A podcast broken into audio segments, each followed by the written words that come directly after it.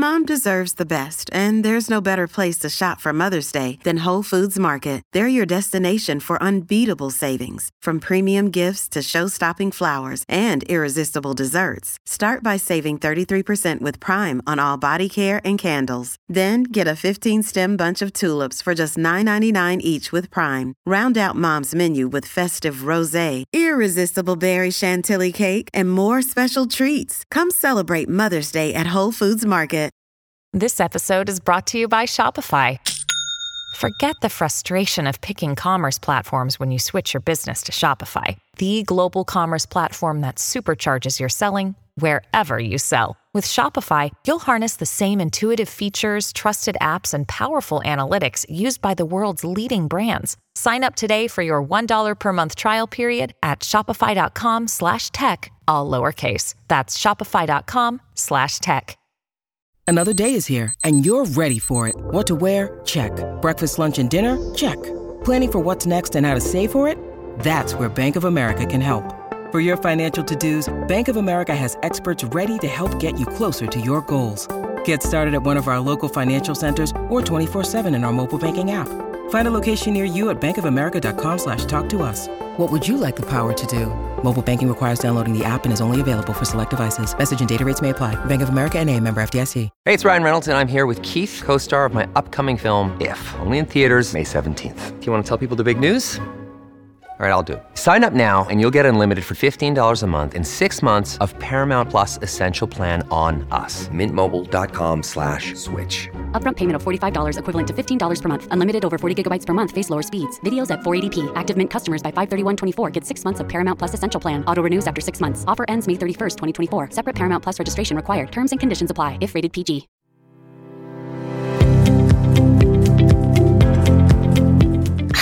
Everyone. Welcome to this week's episode. I'm really sorry that we had to take a break last week. Basically, my work schedule was crazy, and it meant that actually we pressed pause on the podcast, which actually gave me a little bit of a breather. But I am back this week with an amazing guest, and I'm so excited to have her on.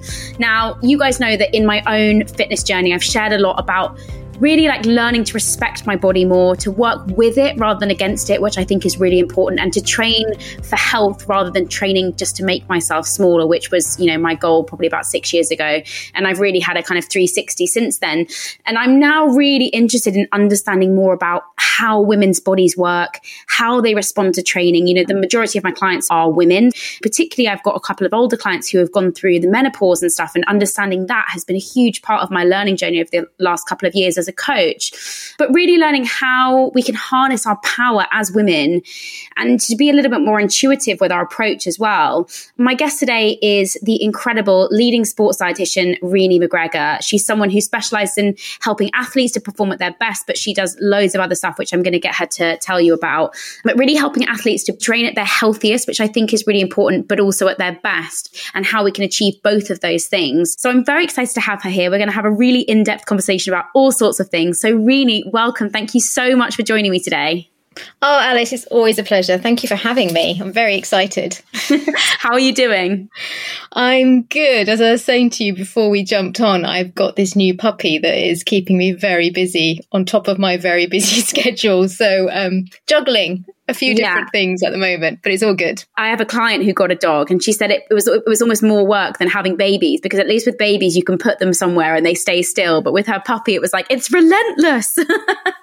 yeah, totally. I think it's always hilarious. I mean, thank goodness we've had like 13 months now of the fact that people have got used to life going on behind mm. you when you're on mm. video, you know, on, on with clients. But the other day I was presenting, it was really embarrassing. I was presenting to the RAF and suddenly the puppy and my other dog, Bailey, decided that that was the time that they were going to get to know each other really well. Oh. and it was just bonkers. And I was like, I'm really sorry, guys. Just yeah. bear with me and I'll sort this out. So yeah, it is um, definitely, definitely challenging, but it, but fun too. Like I was just sat earlier watching Bosco's the puppy's name, just watching him in our little courtyard, you know, kind of playing with his ball, and there's something very therapeutic about animals, and oh, definitely yeah. kind of brought my stress level right down. I was like, mm. do you know what? This is a good thing. This is a yeah. good thing, not a bad thing. I'm desperate for one. I grew up with dogs and our living situation in London just doesn't allow for it right now. And it wouldn't be fair to get a dog, but as soon as I can, I'm going to get one. But anyway, let's move into today's chat. I thought it'd be great. You know, I mentioned in my introduction that you have such a varied career and you wear so many different hats in, in what you do. And I thought it'd be really great if you could maybe just tell the listeners um, a bit about, you know, how you started. Obviously, I mentioned that you're a dietitian, but maybe a little bit more about what you do within that role and how it's sort of expanded and grown over the last few years. Yeah, sure. I mean, so you're right. I mean, I started life as a clinical dietitian, and, you know, I, I always say that's the best grounding anybody can ever have in nutrition because mm-hmm. you're just exposed to so much. And, you know, I spent the first seven years of my career basically in NHS hospitals all around the country learning about how the body responds to different clinical conditions and then how to help those people through nutritional practices. So you just learn so much, you know, like being part of different multidisciplinary teams and understanding how the body works. And you're understanding it from a really kind of cellular biochemical level. Mm. So I think it was the best grounding I could have. And then I moved into sports nutrition. I did a postgrad in applied sports nutrition and very, very quickly, very, very luckily, was in quite high profile roles in terms of working with athletes going to the Olympics and Paralympics. And that was another kind of good eight years of my life. But I suppose fundamentally, when my friends describe me, they'll always describe me as somebody who has way too much empathy and way too much compassion. Mm-hmm. And I think sometimes in the um, the high performance world, it was quite brutal, and it was really tough watching athletes almost putting you know putting their life at risk their health at risk in order to perform and it just didn't sit that well with me and so post rio i made the decision to change direction, I guess, in that still really helping athletes to perform at their best. But as you said in your intro, making sure that their health comes first. And so I suppose in the last four or five years, my practice has been very much around bringing all that knowledge that I have clinically, sports nutrition, biochemically, and from like kind of very high performance level and ensuring that people get the best practice but also they get the best out of their bodies by understanding what's going on for them. And mm. I suppose more recently, I've become more and more known as, I suppose, a voice on Instagram in terms of just trying to get people to educate themselves and like all these messages that keep coming out about moving more and eating less and, and being a certain body type and all the things that we've probably all been sucked into at some point in our lives mm. that, you know, none of that is necessary to be healthy. And and what does mm. health actually mean? So I suppose, yeah, I mean, I've I've kind of covered so many different areas, and you're right, I'm juggling a lot of different projects at the moment, and also very much so my biggest project at the moment is actually working at a much more strategic level so i'm doing a lot of work on government boards trying to actually change the practice of how we serve eating disorders in this country because there's yeah. been obviously so much talk over the last few months and that's very much kind of my passion at the moment and very much where I'm spending a lot of my time which is why I've probably been a bit more quiet because I've been just sort of head down trying to really change the culture out there which is necessary sometimes. We can't be everything to everyone all the time. It's just something that I have to constantly remind myself of. You know, I'm really busy at the moment and sometimes you have to take away from other areas to give in others. And it's, and it's just about finding that balance. One of the things you mentioned there, Rini, is something that I, was actually my first question that I really wanted to touch on. And it was really interesting how you said the concept of health and what is health. And I really wanted to kick off our conversation today with really talking about what we mean by health and particularly as well the word wellness what do we mean by these words are they the same thing do they actually do more harm than good in some situations and i think from a dietitian's perspective it would really be good to hear what you mean by health. It's such a complex term that we try and break down into such a simplified terms. And I think it'd be really good to hear from you what you really define as health and, and what you look for from that terminology. Yeah, of course. So, I mean, from my point of view, there's there's two aspects. Health to me is more of an attitude that it is a kind of destination as mm. such.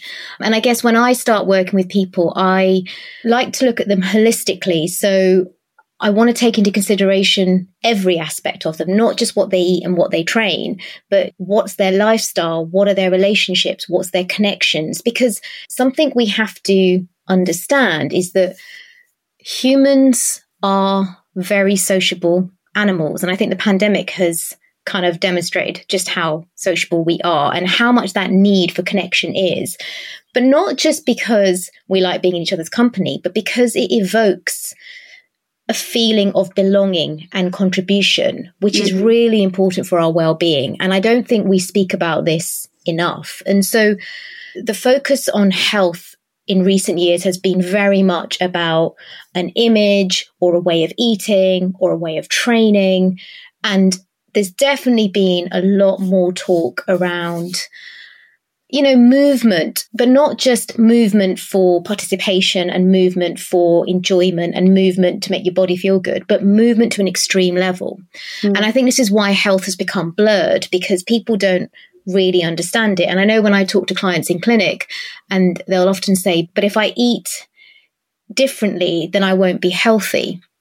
And I, you know, my kind of question back to them is then, well, what does it mean to be healthy? And mm. and they don't actually know how to answer that question. They'll be like, well, you know, it means eating all the right things and doing all the right exercise. And I'm like, well, what does that look like? Mm-hmm.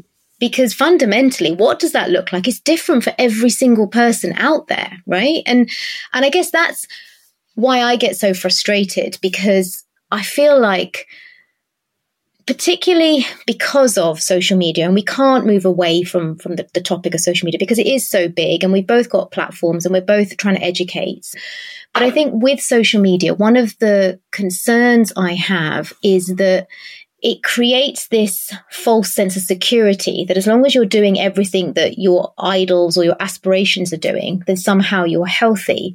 But if mm. those behaviors remove you from the things that actually make you smile rather than what somebody else does, yeah. then how can that make you healthy? So, I, I, guess to answer your question, health to me is firstly a series of questions in terms of attitudes towards certain topics. But then, of course, yes, we do have to look at health parameters. So, we will look at aspects of your biochemistry and your physiology like you know are your bloods all regulated? Are your hormones regulated?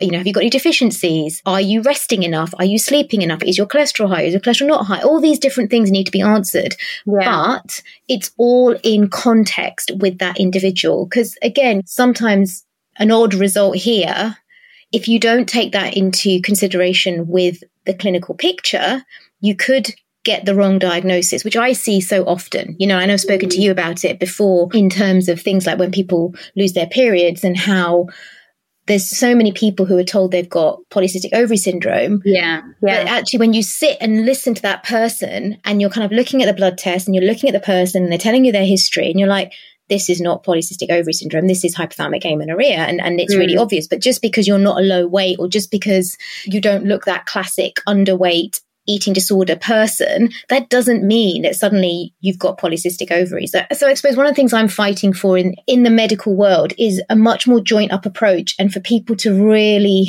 do that very individual look at this person look at what's going on for this person in their context and not just find a description that matches them, if that makes sense. Completely. And I think it's probably an issue that is so widespread in healthcare in that particularly after the year we've had, there is a certain amount of time that you get with a doctor or a GP or a specialist, whoever you're seeing.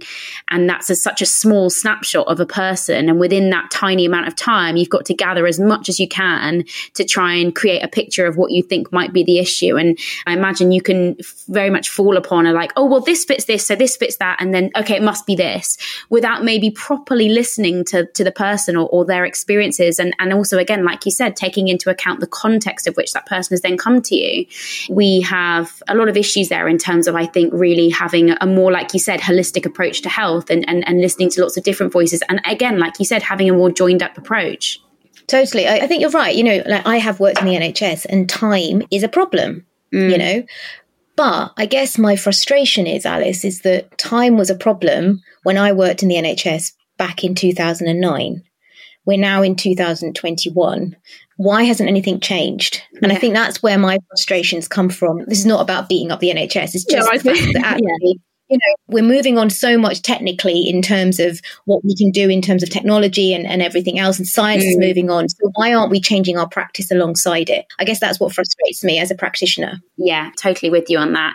I'm, I'm sure that a lot, a lot of people are listening to this as we just come out of lockdown and things are starting to open up, and suddenly we're seeing a flux of people who are now you know, it, I'm saying this in inverted commas, but are desperate to lose lockdown weight and get healthy. And I thought having you on the podcast, I might just take advantage of just clearing up a couple of things that I worry that people listening to this might be tempted to do. It, almost like a bit of a myth busting to get the podcast started. We've covered, I guess, what you mean by health.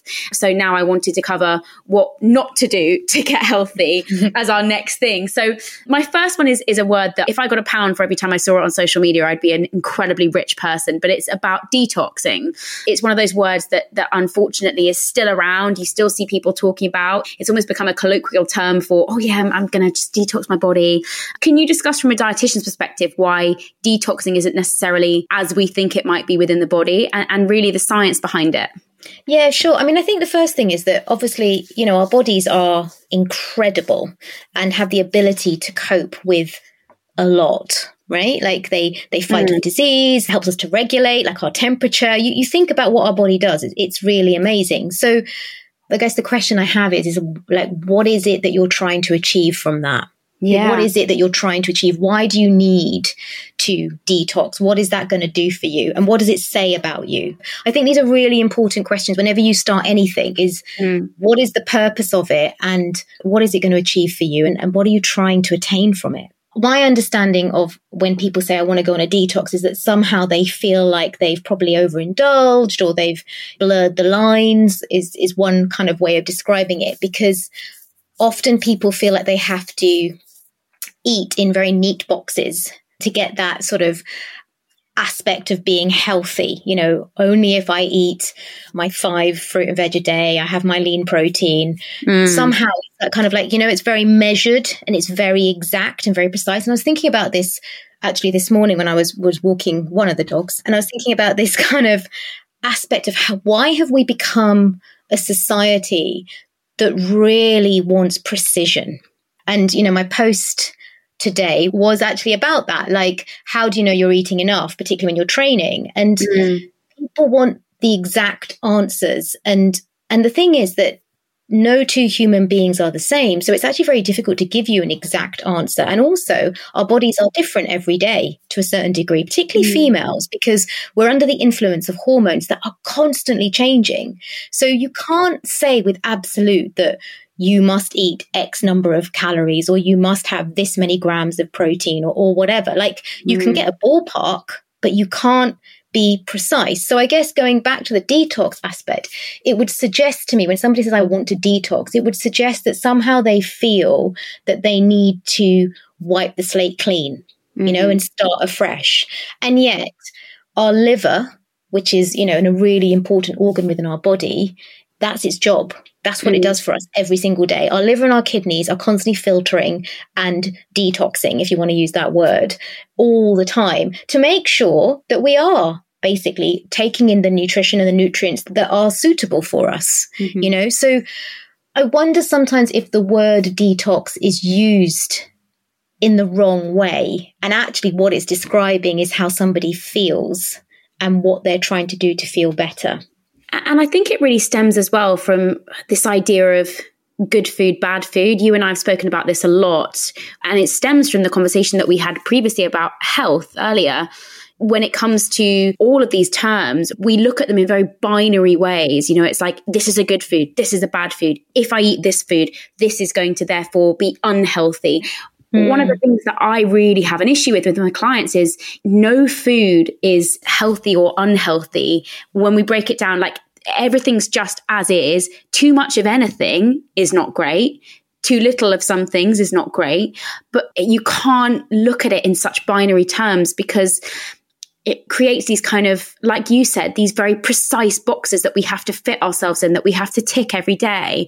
And actually, on the one hand, you want people to think, okay, positive health behaviors of including fruits and vegetables, drinking enough water, you know, all of the things that I'm sure you have conversations about with your clients.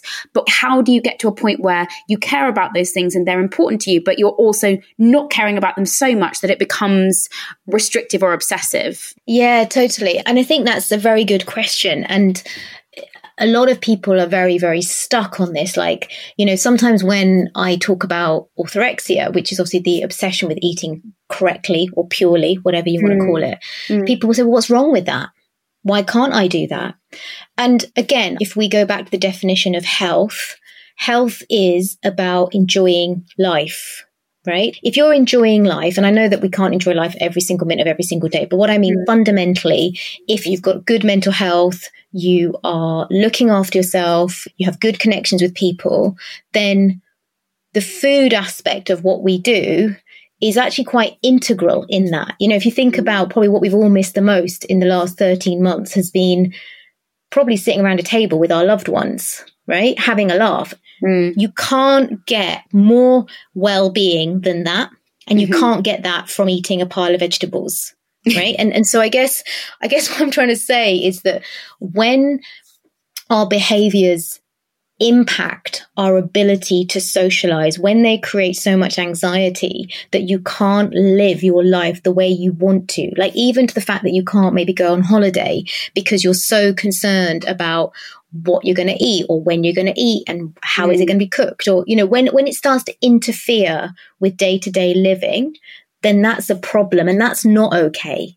So, yet you're right, there's a fine line because we want people to get nutrient dense foods into their diet. Yeah. But equally, nowhere is it ever written that you should never have a dessert or you should never drink alcohol or you should never overeat. Like, nowhere is it written. There's no rule book that says any of mm. these things. And yet, this is what people are fearful of. And I think a lot of the fear also comes from the fact that we've forgotten how to eat, right? In the sense that if you think about babies and toddlers, they we're all born with the ability to know what we want when we want it. Our bodies tell us like we have homeostatic control we have internal cues we have hormones like ghrelin and leptin that help us regulate our intake all the time. And if you look at young children, they often know when they've had enough. They'll turn their head when they're full, mm-hmm. they'll leave the table, or they'll only eat bread for like weeks on end, and then they'll only eat cheese. And, and you know, parents go mad, but actually at the end of the day, their child is healthy and running around and growing. So you know they're getting everything they need. So mm. you learn to relax about it. And then we get into the realms of, I guess, adolescence and teenagers where peer pressure comes in. Now we've got TikTok and, and social media and, and everybody telling you what to do. And suddenly you start to look at external cues for what you should eat rather than your internal cues for what you should eat. Completely. And this is where it becomes problematic because suddenly you're working against your body. You might want a piece of chocolate, but you're like, no, I better not because that's bad. And that's what is said on TikTok. And that's what that person said. And so I'm not going to do it. And of course, one, you then make yourself miserable because you're not having something you want and you're basically in deprivation mode. But two, all that happens is you just want it more. So yeah. fundamentally, we know, like we have so much literature and so many studies, we know that diets don't work ever. Mm. And even if they work temporarily, if you create too much of a deficit, all that happens is either you go into very dysfunctional physical behaviors and problems, or your body ends up overcompensating. And so actually when you try and eat, go back to eating normally, whatever that is, you end up restoring that weight again. Mm. So nutrition is a complex science, but it's also not complex. But it's the fact is that we've just moved away from listening to our internal cues. So when people say to me, well, are you healthy? I'd say, yeah, I am healthy. I know I'm healthy because one, I can exercise and I recover well between my exercise and I always have energy to train and I rest. But also, there's nothing off limits. If my friend rang me up tonight and said, Rini, do you want to get a takeaway and sit in the park? I'd go, yeah, let's do it. Not because I'm desperate for a takeaway, but actually because I want to see my friend, for example. That's more important to me. But mm. equally, some days I will eat what would maybe you want to call textbook and other days I won't, but I don't sit there and focus on it. But I do know that my body works because I have regular periods. I can yeah concentrate, I can do everything I need to do. So, in terms of health, if you want to look at those parameters, I have them all. But if you were to look at what I eat every day, would it be textbook? No. Yeah. But it works for me. I always say to people, you have to listen to what your body wants. And that's very difficult when you have had a dysfunctional relationship with food because you have to not be fearful and you have to learn to trust again. And this is where it becomes tricky because people are not always willing to trust because they fear the potential judgment that others might have if they don't do it right.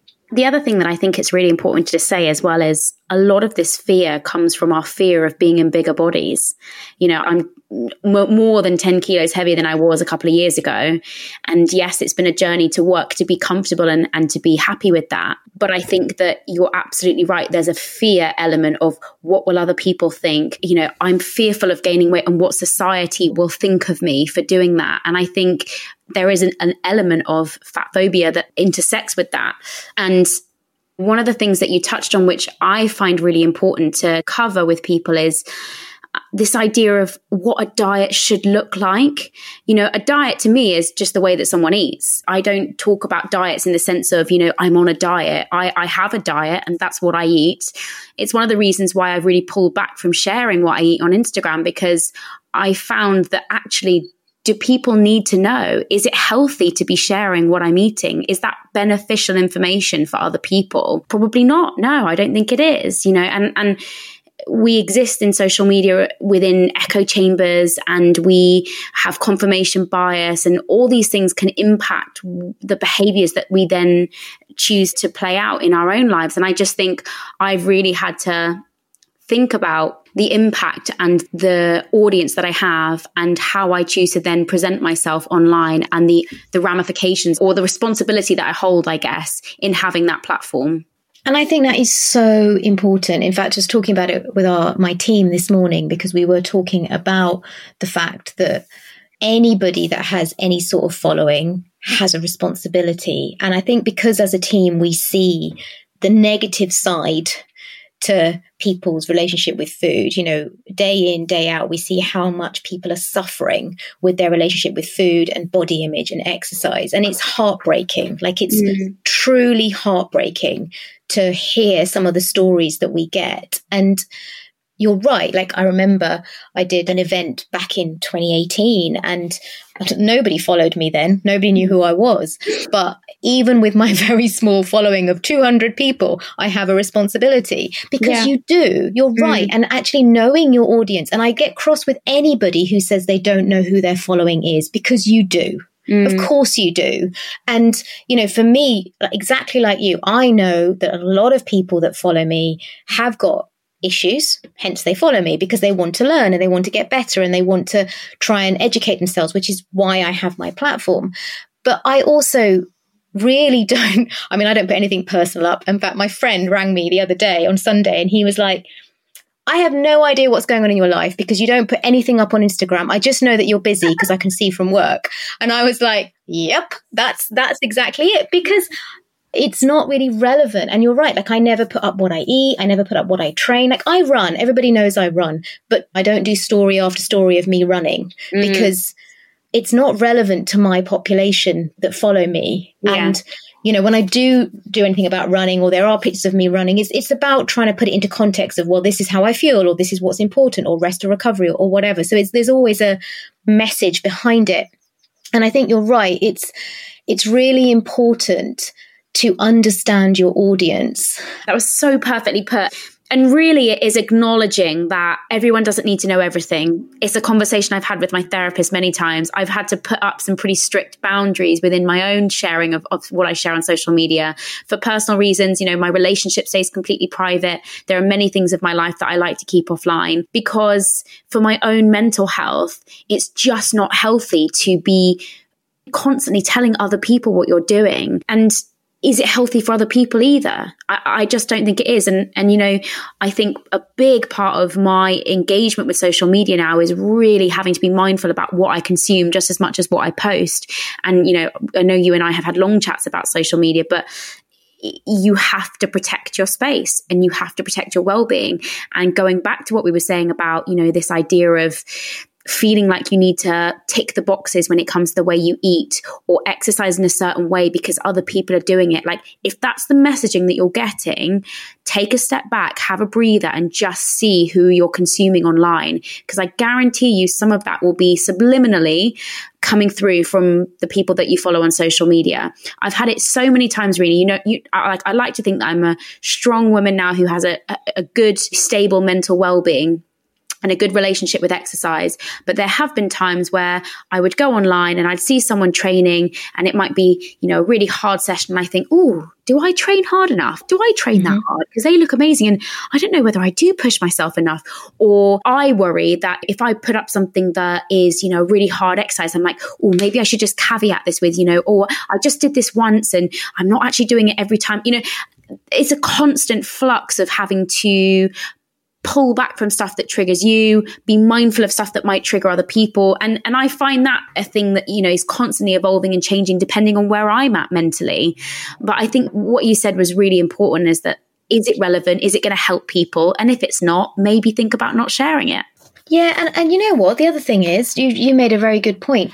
We're also human. So, like, we will get affected as well. Like, I definitely had a bit of a day yesterday and I journal every morning and evening because it's actually very good. It's really good way for me to manage my emotions because I work with such incredibly sick people at times that yeah, it yeah. can be very, very hard because you're absorbing so much of everybody else's grief. And I'm an empath, as I said at the beginning. So I find other people's pain really difficult and I basically experience everything people tell me because mm. that's just how I'm. Now, it's my strength, but it's also my weakness. And, and this is why I do it because it helps me to then become really rational and objective. But mm what I mm. noticed yesterday was that I was kind of like, everybody's having fun, everybody's done lots of things. I've just been at home and like all this kind of stuff. And then I was like, okay, right, let's just get a grip. You have just been on social media way too much because you've done what you tell people not to do, which is you've gone in there almost validating the fact that you're at home and everybody else is out by the sea or doing whatever. Mm-hmm. And you've made a thing about it. But you actually had a really nice day because I did. I, you know, I needed a day for myself. I've been presenting so much recently and I get exhausted and I just I needed a day at home where mm-hmm. I you know went for a really long walk on my own and I was in the countryside and just needed to think about what we're doing with this whole government strategy stuff and what we're doing with our team and, and mm. train brave. I just needed some space. And it was only when I got back that I became like affected. But you know, what I'm trying to say is, is that we're not immune to it. I think people forget that we also have feelings and emotions and stuff happens to us too. And I know people think I've got my shit together and I've got life stuff, yeah. but I'm still working it all out. I promise. Yeah. I really am. We'll be back after this.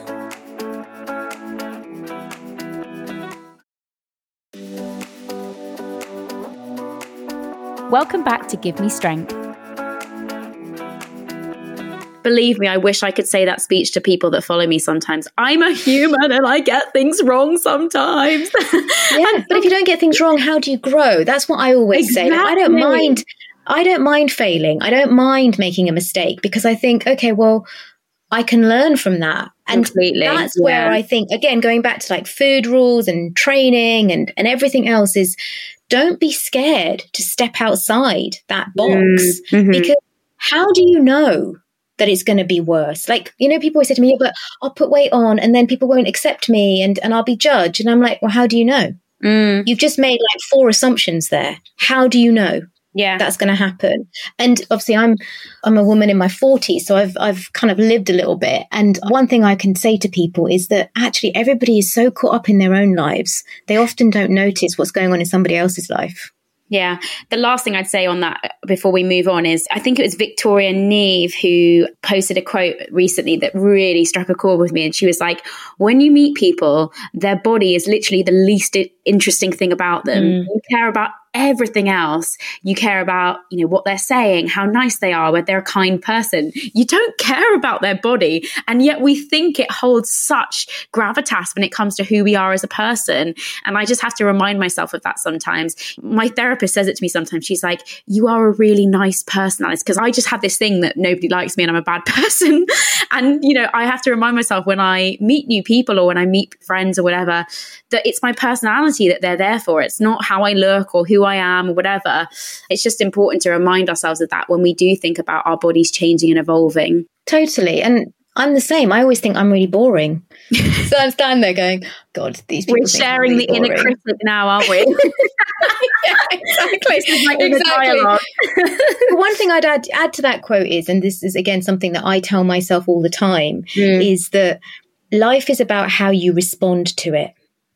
What I mean by that is that we know that we will be under scrutiny because we're public facing and that does mm. happen and there's nothing you can do about it but it's it's how you respond to that situation that will then decide how you cope with it right yeah. and and one thing i guess i've learned definitely in recent years is i've had to really slow everything down. So when my brain is going like 90 miles an hour and I'm like looking at all the comments people are writing or people are saying stuff about me or I'm thinking, think of people are saying things about me, I just have to go stop, mm. press pause and let's just work through this. Like, let's just think about how are you going to respond to this? And that's, that's, that's a bit of advice I would give anybody who's listening to this is just press pause sometimes and ask yourself, how are you going to respond to this? Because yeah. it really does help.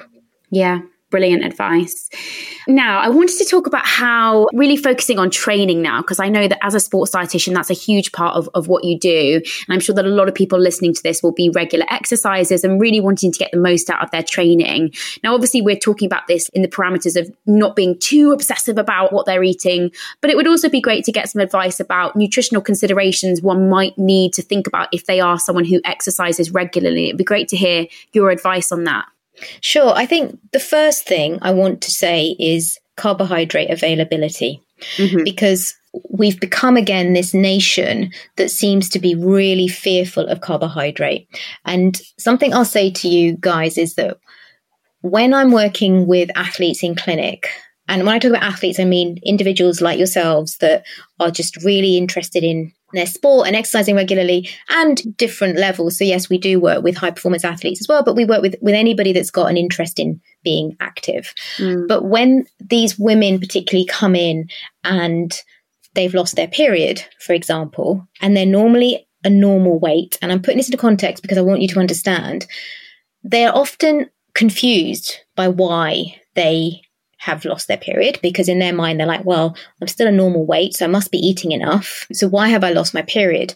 And the key things generally tend to be is that they have either restricted carbohydrate mm-hmm. or the timing of carbohydrate around their training is is not correct, or they're doing a lot of fasted training.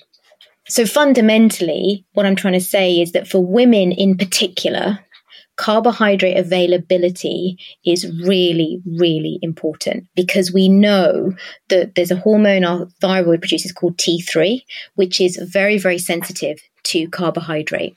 And when that is low, then fundamentally that can start to turn on the stress hormone in our body and suggest that, oh, there's not enough energy going on in this system. So, this is what I mean by we go into these compensatory behaviors and our metabolic rate is down regulated.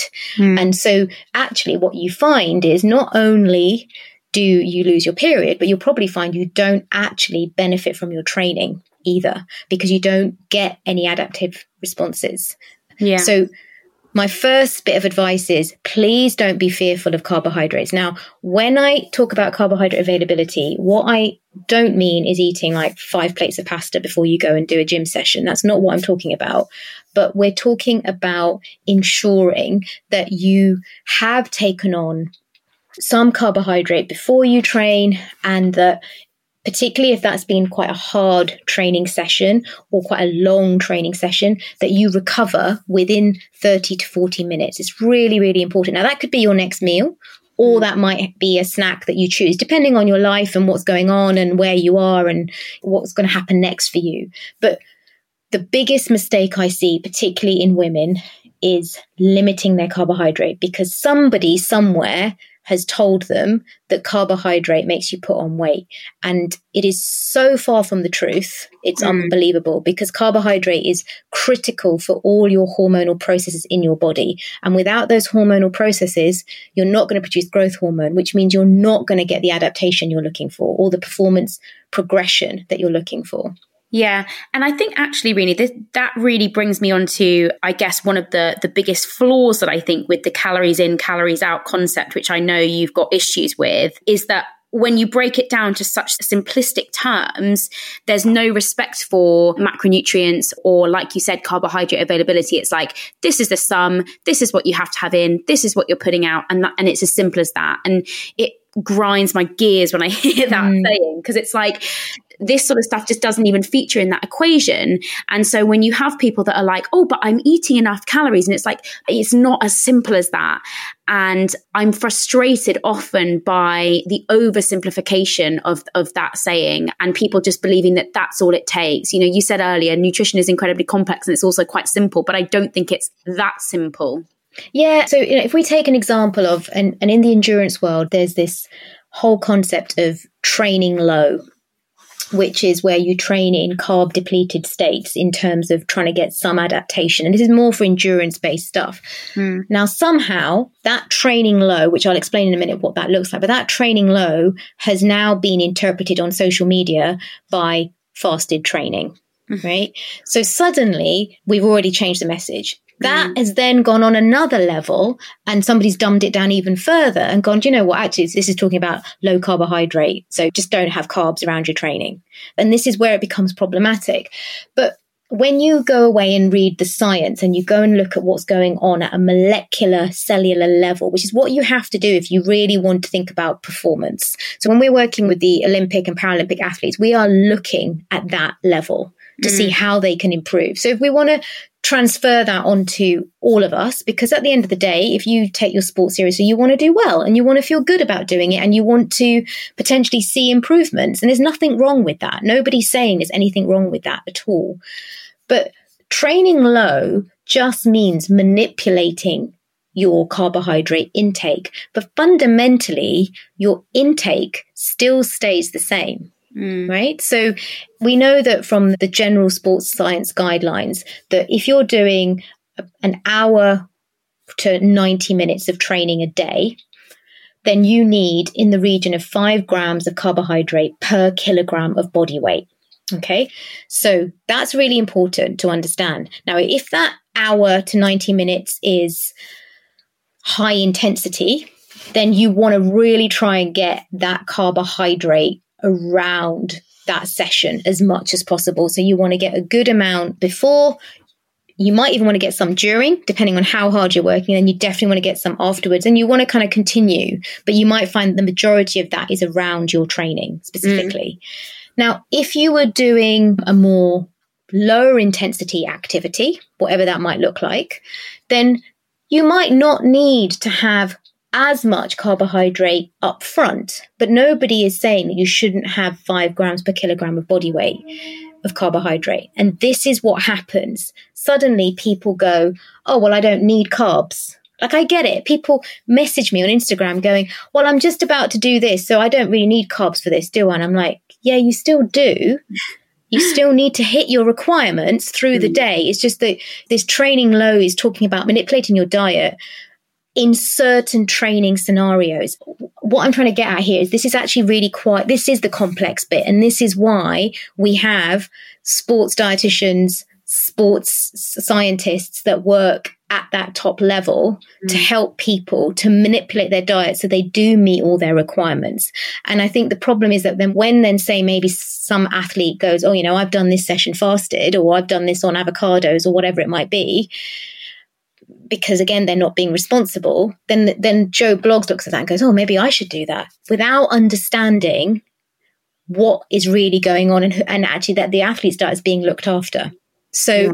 I really hate calories in, calories out. And when people say to me, "Oh, how many calories should I eat in a day?" I'll say, "I have no idea." Hmm. Because unless you want to sit in a lab for me for seven days where I can monitor your output and input, I have no idea because we're all different, you know, and that goes back to what we were talking about earlier. Why are we all trying to be clones of each other? I don't mm. get it. I just don't get it. Like, I love variation and diversity. That's what makes us rich. If we were all the same, we wouldn't learn from each other. So I, I find that frustrating that we're all trying to be clones of each other. And it's difficult to give people calorie requirements because it's going to be very, very different depending on genetics, on body composition, on lifestyle, on physical activity levels. And we can't monitor all that all the time. So I never really work on calories. I always work around what that individual is doing and then the amount of carbohydrate, protein, fats, etc., vitamins that they might need based on what they're doing. And it's very, very much an individual approach. Mm. So, yes, there's lots of books out there. And yes, I've got books out there too. But I'm very, very clear in my books that these are ballpark figures. Mm. You know, you have to also think about you, your appetite. Also, what is your outcome? When I train, I don't train to lose weight. I train because I really like running and I usually have some sort of goal that I want to achieve in my running. But that means actually I need to be really consistent with my training, which means I have to be really consistent with my nutrition and I have to be on it to make sure I've got the energy to deliver those sessions, mm. you know, week after week. So for me, I don't have a body composition goal. I don't have a, a weight that I want to hit. I just want to make sure that I can do the training that makes me feel good. That's it. So and I don't know many people that train for that reason. Because when you really start talking to people about like, why do they need to know what how many calories they're eating, it usually goes back to that same thing we said right at the beginning is they want to get it right because getting it right somehow means that then they are right. So it's almost like that perfection that we all seem to be going in search of is internalized. Yeah. And you, you take it in and you're trying to achieve it from every angle of yourself. And yet what is perfect? Mm. Who's to say what is perfect? I think one of the questions as well I had around that was knowing when you're eating enough. I think that mm. a lot of people I know and, and follow and have trained or have had as clients or have interacted with, they're doing a lot in a day, a lot of movement, a lot of exercise. You know, if they're not wanting to change their body composition through exercise, which I'm sure some of them aren't, how do they know that they're eating enough? And I guess it taps back into that conversation we had around this level of intuitiveness that we seem to have lost. How can we know that we're eating enough for the amount that we're doing without there being any form of tracking mechanism or overly thought out approach to it? So, firstly, if I explain that the human body is biologically biased towards energy balance. Okay, so the body actually is always trying to achieve energy balance and actually prefers to be in a slightly positive energy balance than a negative energy balance. So that's a really important thing to understand is that physiologically we are drawn to that. This is why often exercise is not particularly useful as a weight loss tool because when we do more, we get hungry and we mm. eat more, generally speaking. And we know that. There's loads of studies that have shown us that. So, generally speaking, if somebody does a lot more exercise, they tend to consume more. But equally, if they eat a bit more and they haven't done enough exercise, then often we become a bit more fidgety. And that's that's how the body tends to work because it likes to operate within a very tight weight that it's comfortable at. And that weight is that kind of like that set point weight in the sense that everybody has a place where their body operates best. And when I say operates best, I mean that's when you can think clearly, that's when you can make the best decisions, that's when your periods as females are regular, mm. that's when as men you're having your general morning erectile function. It's when you can get up every morning, you've got enough energy. It's when you can do your training sessions and you're recovering between your training sessions. You're not feeling that you know, like we all get DOMs occasionally, but if you're getting DOMs every single time, mm. that's saying something like something's wrong there. So it's it's looking at yourself as well holistically and going, okay, have I got enough energy to get through my day and actually interact with people that I want to interact with?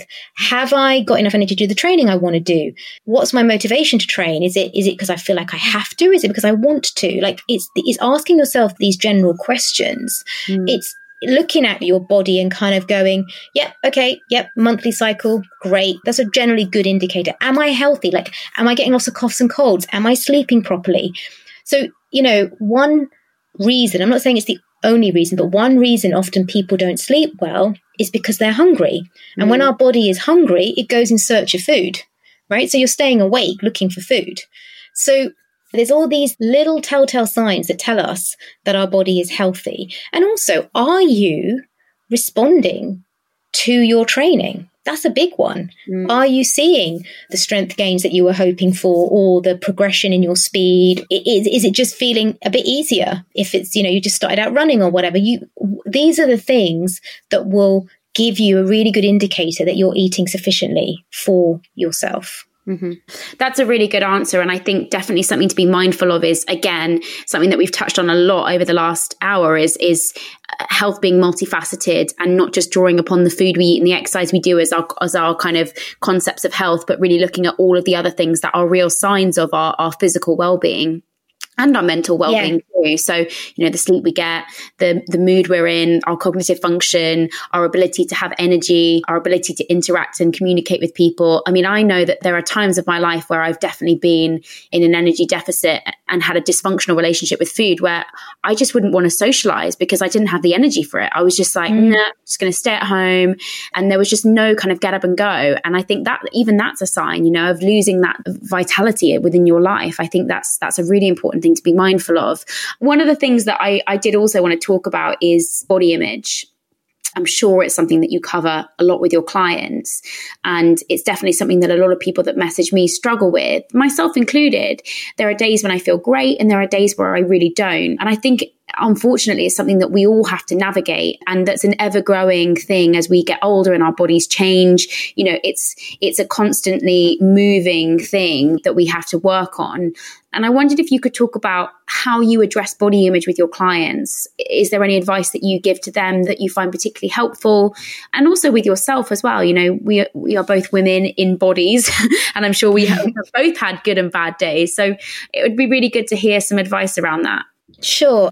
So, firstly, I find this topic really quite interesting because I've spoken to a few people recently and they always say to me, Rini, you never talk about your body on social media. And I was like, no, because for me, my body really is not relevant.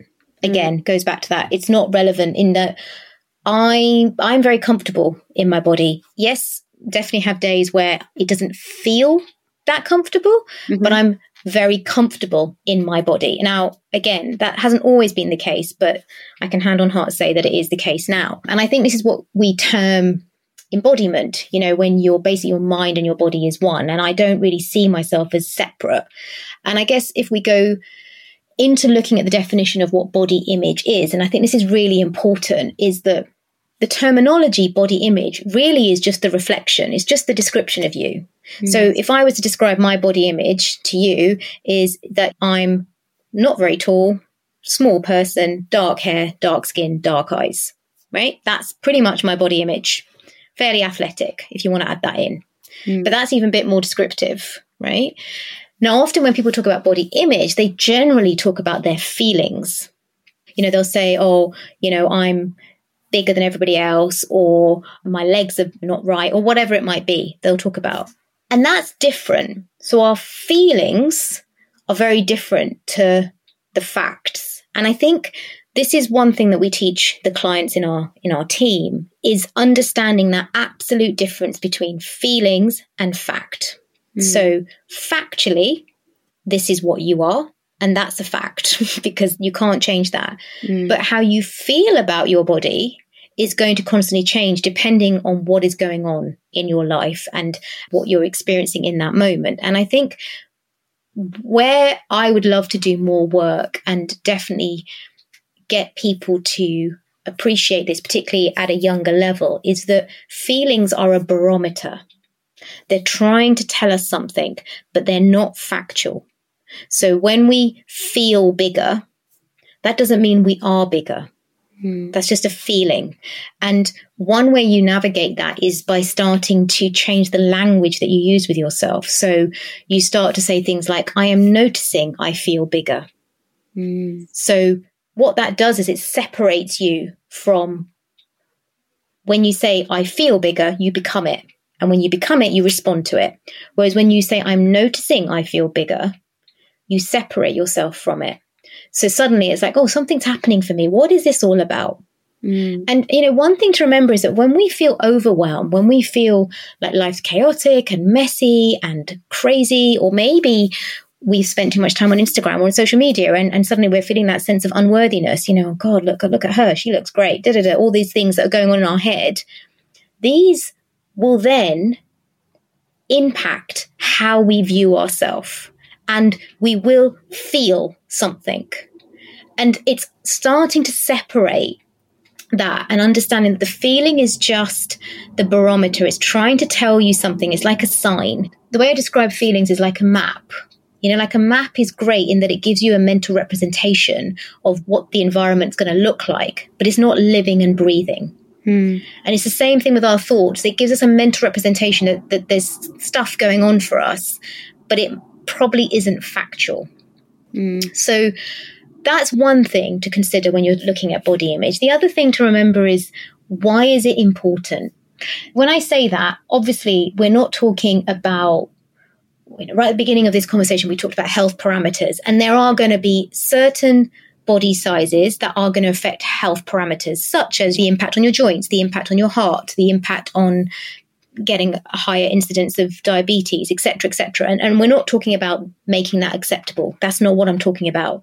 But our bodies are all going to be different because we've said time and time again, we're all different. We come from different backgrounds. We come from different cultures. So we are going to be different. I think the difficulty we have is that the images that have been portrayed, particularly in recent years, mm that demonstrate health in inverted commas are not health because usually in order for women to look like that they will not be fertile.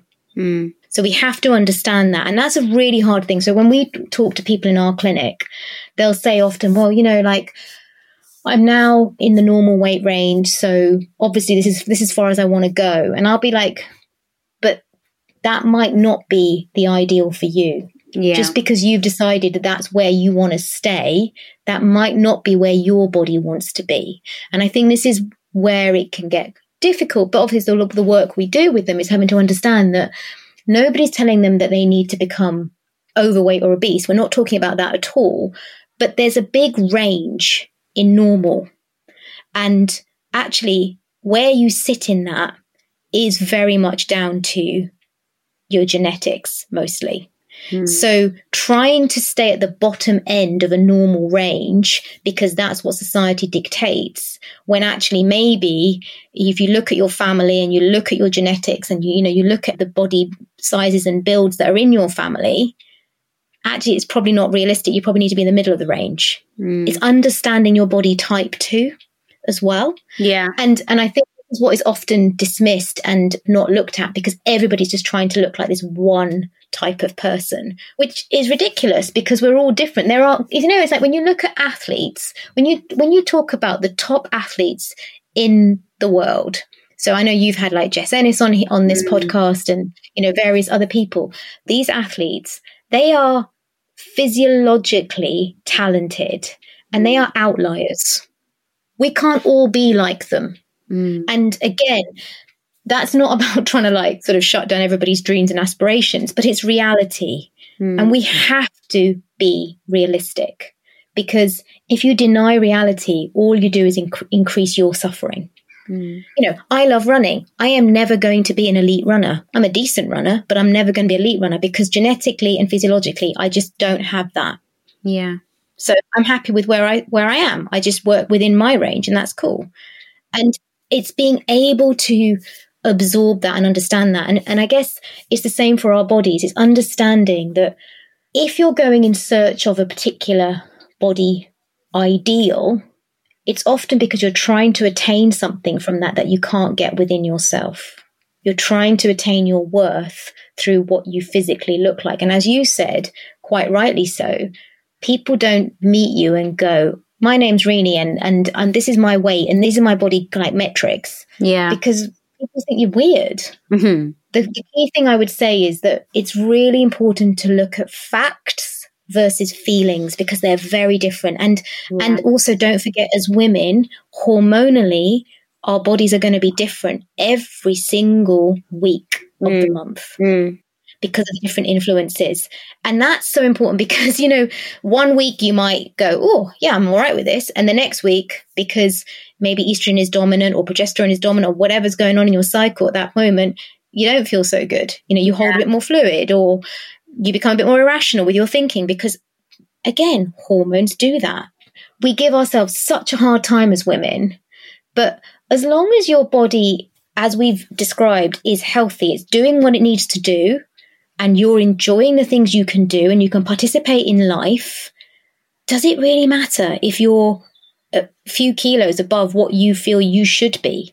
Why does that make a difference? Because yeah. it shouldn't. Mm.